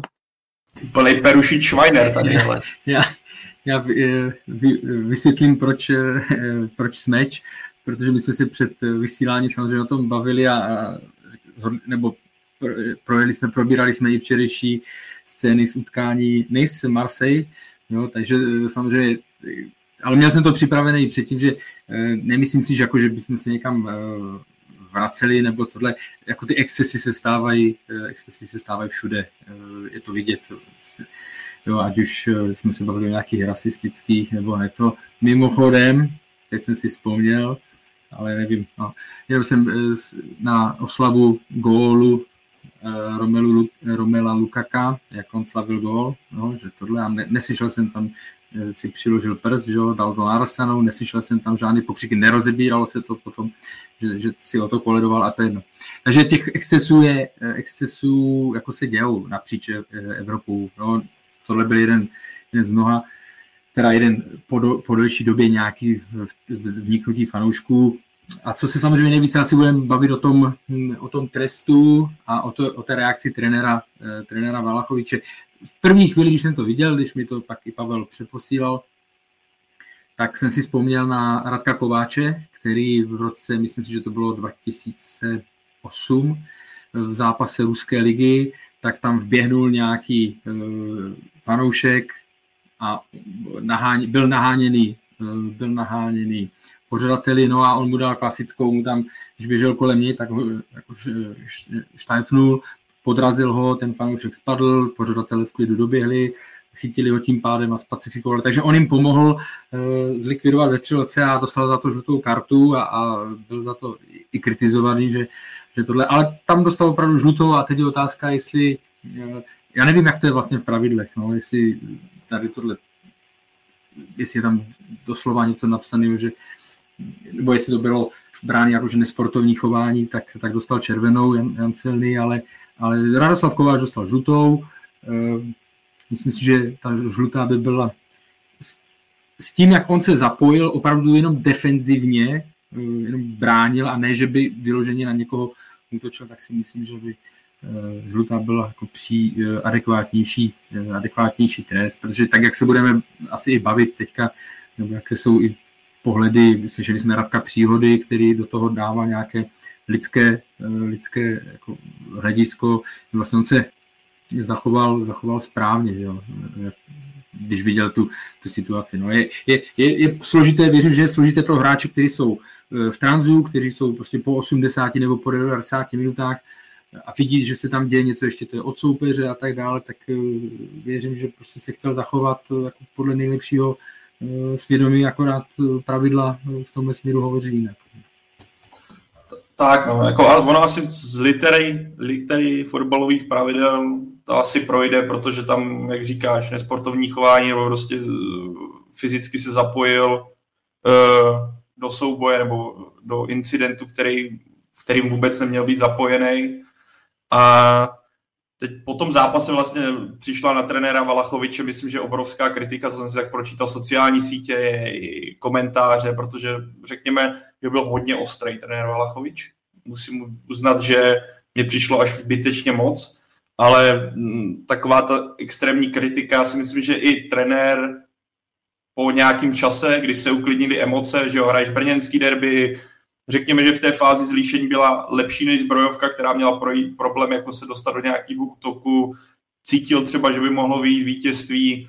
Já jako chápu tu, ten, těch 15 minut emocí, pokud by v tom trval, jako na tom trval, na tom, co říkal, že by on je radši vyhodil z klubu a že pro mu dá obrovský flaster, tak to už by mi přišlo zbytečně moc, protože, jak říkal Karel, podle mě se Jan Silný zachoval naprosto skvěle, protože to hovado, co bylo na hřišti, já doufám, že Líšeň, a já si myslím, že to tak bude, a všechny subjekty, které v tom jsou zainteresovaný, budou toho fanouška tvrdě, tvrdě hnát k soudu, budou z něj vymáhat každou korunu, která bude pokutována pro líšeň, respektive pro kohokoliv dalšího. Tenhle člověk by si to měl zaplatit a měl by, ať klidně má problémy, prostě když jsi hovado, když jsi na, nalitý hovado, jdeš na fotbal a nezajímá tě vůbec fotbal a údajně od poločase už hlásil, že tam běhne, tak si nezasloužíš nic jiného, než abys to zaplatil do poslední koruny, ať je ta částka jakkoliv vysoká. A jako aby skopal do pořadatele na zemi, to už musíš mít hlavě naprosto vymleto.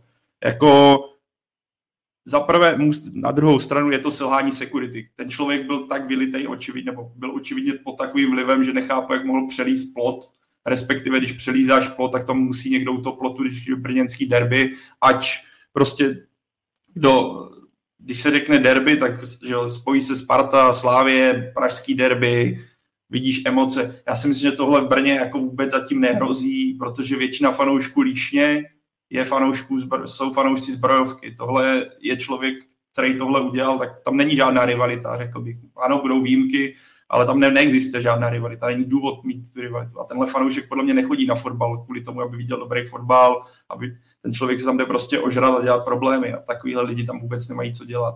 A tudíž já doufám, že bude tvrdě potrestaný. Zároveň myslím, že pro líčení tohle obrovská lekce, protože je to selhání security, ať už jednotlivce nebo systému. To si musí vyhodnotit v klubu sami. Ale abych se vrátil k Janu Silnému. Klobouk dolů před Janem Silným, jak se zachoval, protože kdyby mohl klidně mu dát, po tom, co mu ještě přistála na zátilku bomba, tak kdyby mu dal bombu, tak jako bylo by to smutný, ale vlastně jako bych to naprosto chápal, když tě tam jako napadne člověk.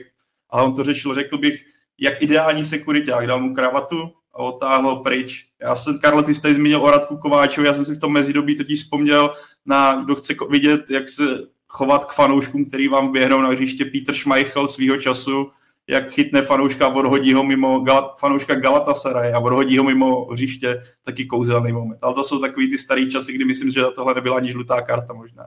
Ale já si myslím, že trenér Valachovič už to teďka bere taky jinak, bere to méně s emocemi a zpětně asi řekne Janu Silnému, hele, byla to úplně stupidní červená karta, stála nás to červený body, teda červený body, stálo nás to body, ale lidsky je to naprosto v pohodě a jedině dobře, že se takhle zachoval, protože mohlo to skončit daleko hůř, protože tohle hovado, který kope jako do lidí na zemi, to je absurdní, že takovýhle lidi vůbec mezi náma jsou. Tam jenom, para, promiň Peťo, než, že tam je jenom paradoxní, kdyby se to stalo o 100 metrů jinde, to znamená jako mimo stadion a e, Jansen, kdyby se takhle zachoval, tak by byly titulky o tom, že se fotbalista lišně e, že postavil na stranu prostě napadeného a tak dále a byl by za to, byl by za to oslavován a, a teď vlastně za to e, pikal červenou kartou, líšně prohrál. A jako souhlasím, Pavel, s tebou, trenér Valachovič, e, já chápu, že to bylo v emocích, když derby prohrajete v 96. minutě, že nebo to byl gol, nebo v závěru, tak, jako v nastavení. Chápu to, že ta frustrace byla obrovská, ale to vyjádření bylo jako extrémně silné, přehnaně silné a věřím, že až se teďka trošku ty emoce opadnou, takže Eh, si o tom pobaví a asi přijde trest, to, co jsi zmiňoval, ale, ale že už to nebude tak, eh, tak extrémně vyhrocené, protože hm, z mého pohledu ne, nebo neadekvátní reakce, reakce trenéra. Tak a ještě tady plno, sorry Petře, mě to skočil mi tady komentář, že uh, sekuritáky dělají důchodci. Myslím, že důchodci nebo tady starší lidi dělají pořadatele. Já si myslím, že v tom sektoru hostů bylo security, čistě security. Já, teda, já jsem tam nebyl na tom, ale co jsem viděl záběry do kotle Brna v tom přenosu české televize, tak si myslím, že tam byli přímo lidi, kteří neměli vestu pořadatel, ale měli vestu security a tyhle lidi. Já si myslím, že tohle bude otázka firmy, tohle nebude. Já ne tohle teďka jako uh, reaguju na základě toho, co jsem viděl, ne co jsem si zjišťoval, protože jsem to nestihl zjistit ale podle mě tam byla firma najatá přímo na tohle, že si myslím, že Líšeň by tam neposlala kluky pořadatele, aby bránili kotly jako zbrojovky, takže já si tohle zjistím, zkusím to zjistit, ale osobně si myslím, že tohle selhání nějaké firmy, která se o tohle stará, než eh, tohle dávat na vrub 70-letým důchodcům, kteří ano, já si myslím, že nebo mladým klukům ano, ale tohle je i na ligových stadionech, protože kdo vám bude dělat pořadatele, že tohle není práce, která vás úplně baví, protože co z toho máte? Maximálně můžete schytat kopance nebo pivo na záda. No, no víceméně se asi skoro všechno řekli. Souhlasím s tím, že eh, trenér Valachovič teď už by takovýhle slova, takovýhle slova jako nepoužíval, i když uh, i v, největší, v těch největších emocích si tohle to mohl rozhodně odpustit. Jo, mohl, já nevím, mohl říct uh, cokoliv, jo, že si to prostě vyřídí, že se na to podívá. Jo. Jednoznačně z něj byla cítit frustrace z výsledku, že prohráli uh, brněnský derby v 96. minutě a, a on se pak podle toho choval a viděl, viděl největší problém v té červené kartě. Jsem zvědavý, jak se k tomu Radek Příhoda postaví, když už jsem nějak, už nějakého vyjádření na Twitteru proběhlo, uh, ale stejně si myslím, že tak, jak jsem se snažil pročítat nějaký pravidla nebo tohle, nebo co jsem viděl i ve světě, uh, tak červená karta zasloužená, že prostě když bohužel, uh, teď si pamatuju, nebo myslím si, že to byl golman Eidhovenu, nebo kdo, když na něj fanoušek zezadu běžel a mu pěstí ze zadu do hlavy a on se pak vohnal a začal ho kopat, tak taky za to dostal červenou. Takže já si myslím, že bohužel jakýkoliv zapojení hráče do nějakých těch konfliktů je bohužel červená karta. A ještě si vzpomínám na jeden eh, moment, to si myslím, že bylo Birminghamský derby, kdy Jacka Grealishe napadli taky zezadu, ten teda jenom spadnul, ale žádnou reakci od něj, žádná reakce od něj nebyla. Ten zápas dohrál a myslím si, že i rozhodnul gólem on sám a vyhráli 1-0, takže Eh, myslím si, že sudí, sudí uh, neměl jinou možnost, než uh, silného vyloučit a tady jsem četl v komentářích, že už v tu dobu žlutou kartu měl, takže i kdyby dával, jak říkal Karel, žlutou kartu, tak, tak, by, tak by stejně byl vyloučený, ale, ale sám jsem právě zvědavý na to, jak se k tomu Radek Příhoda postaví, protože si myslím, že zase anulovat červenou kartu taky nepůjde, ale, ale myslím si, že půjdou, půjdou stylem třeba jednoho zápasu, nebo prostě nějakým tím nejmenším trestem, který by byl asi adekvátní, protože se zachoval, tak jak tady všichni říkali, eh, lidsky velice správně a, a, a vlastně pomohl těm pořadatelům specifikovat ty, ty dva blbce. Ale bohužel to, na tohle pravidla se neptají, takže uvidíme. No myslím si, že eh, to, co říkal trenér Vlachovič, tak na to vůbec nejde, že ho nebudou vyhazovat, protože on je zase jeden z těžejních hráčů týmu a zbavovat se jednoho z důležitých hráčů týmu jenom kvůli tomu, že uh, takhle zakročil, si myslím, že by bylo i, i pro klub velice špatně a, a myslím si, že, si, že, to, že, že, bude nějak, že to bude nějakou interní dohru v klubu, ale, ale, ale vyhazovat se nebo nějaký tuční pokud si myslím, že, že kor ještě v klubu, který teď mi to Pavel asi potvrdí nebo vyvrátí, jestli je pořád poloprofesionální, že není, že není profesionální, tak uh, rozdává tam pokuty jen tak jako hlava nehlava je taky podle mě úplná kravina. A myslím si, že by si měli uvědomit, že, že, že pořád, pořád lidskost je nad, nad nějakým soupeřením ve sportu a, a uvidíme. Snad, snad uh, hráč silný zůstane v Líšni a bude pokračovat v jeho výkonech a, a Radek Přívoda k tomu přihlídne s nejmenším možným trestem. No. Uvidíme. Eh, blížíme se k samotnému závěru dnešního dílu. Ještě mě zajímají dvě poslední věci. Ta první se vztahuje právě k tomuto utkání. Pavle, myslíš, že se nějak změní vztah mezi fanoušky Líšní a Zbrojovky po tomhle incidentu? Nemyslím si. Jak jsem říkal, já si myslím, že tady tahle, ty dvě skupiny se protínají. Jako tam, že Líšení pár let zpátky byla klubem první, já nevím, kde kluci začínali úplně asi první B třídy, jo. Není to tak dávno, já si to ještě pamatuju, když jsem hrával v přípravce v Žáčcích, jak tam byli kolem toho hřiště, kde teďka stojí tribuna, tak tam byla škvára, byly tam topoly, byly tam prostě, vypadalo to úplně jinak a není to tak dávno. Ale a právě tyhle lidi, kteří jako když ní přáli nebo přejí v současnosti, tak vlastně se tvoří z lidí, co přejí celý život zbrojovce, protože v Brně máš ty dílčí malý týmy nebo týmy, který nikdy ne, ani se jako nepřiblížili profesionálním fotbalu a pak je zbrojovka, že jo, který přeje většina lidí. Já si myslím, že jako jestli se něco změní, a jestli, jako jestli se dá říct, tak možná pohled některých lidí na to, jak eh, se chová kotel zbrojovky, když řekl bych, že obecně kotel zbrojovky úplně nemá nejlepší jako nálepku, respektive renomé, řekl bych i celorepublikově, ale myslím si, že pro některé lidi, i kterých se jich třeba dokázali zastávat, tak po tomhle incidentu třeba nebudou úplně mít tak kladný vztah k ním, protože já si myslím, že správný nebo správný kotel. Kotel by si tady tyhle uh, idioty měl dokázat spacifikovat. Já jako myslím, že teda když tam lezl, nebo když tam lezl, tak ty lidi nečekali, že předvede takov, něco takového, jo.